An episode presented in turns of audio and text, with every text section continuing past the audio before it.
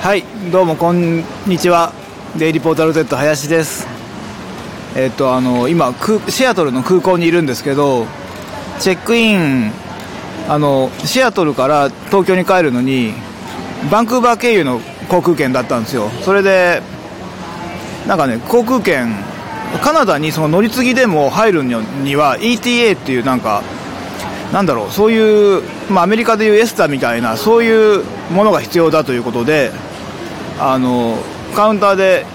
お前持ってないからチェックインできないから今から取りなさいと、でなんかサイトで取れるんで取りなさいって言われて、取ってる間にチェックインの時間1時間前チェックイン締め切りなんで、それがちょっと過ぎちゃったんですよ。10分か15分ぐらい過ぎちゃって、こういう時ってね、危なかったけど結局なんとかなったねっていうのがこれまでの人生であったんですけれども、今回はなんともなりませんでした。で今もう飛行機が飛んじゃった時間なんですが、今結局乗れずにまだシアトルにいます。でエアカナダっていう飛行機だったんですけど、エアカナダのカウンターの人が日本語ができて、でなんか親切なおじさんで、じゃあ次の便にしてあげるよって言って、なんか途中までやったんですけど、お前あとは電話式で自分でやれって言われて、電話式から当然英語で、でもなんか英語でなんとかこう会話をして行ったところ、エアカナダではそんなチケットを買えたことはないとか言って、でそのカウンターのおじさんにもう一回行ったら、なんか結局そのおじさん何もしてなかったらしくて、海外で親切な日本語を喋る人は大抵あんまり良くない結果をもたらすっていうのがこういう空港でもそうなんだなと思いました。でね、本当に今結局それで明日の飛行機になっちゃったんですよ。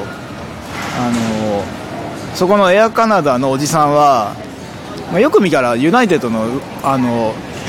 ID 持ってたんでなんだか分かんなかったんですけど、その人はもうお前 ANA でチケット買ったんだから ANA に問い合わせしなさいと言われて、 ANA に電話したところあっさり解決しまして、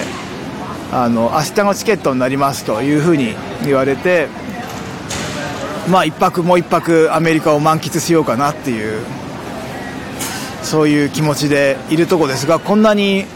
しょんぼりしたこともあんまりないので、この機会にやっぱりラジオとか撮っとくといいんじゃないかなと思いまして、今急に待合室で、録音を始めています。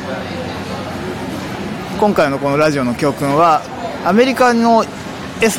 ESTA あれは有名なんですけど、あれを持ってないと入国できないどころか今多分チェックインができないんですよ。航空券があって、それができないのは有名なんですけども、なんとカナダにもそういう ESTA みたいな ETA というものがあって、それがないとカナダにトランジットでも入国ができない。2年前から変わったんだよと。2年前カナダ行ったんですよね。2年前ぐらいにカナダ行って鉄道で行ったんですけど、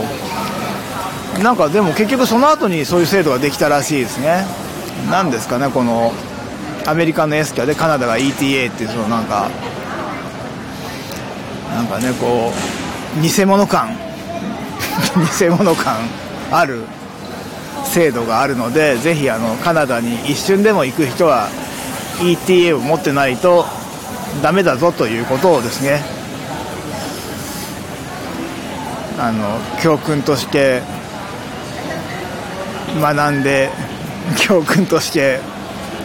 すべきは僕なんですけれども、知っておくとちょっといいことがあるかもしれないなと思います。ETA は結局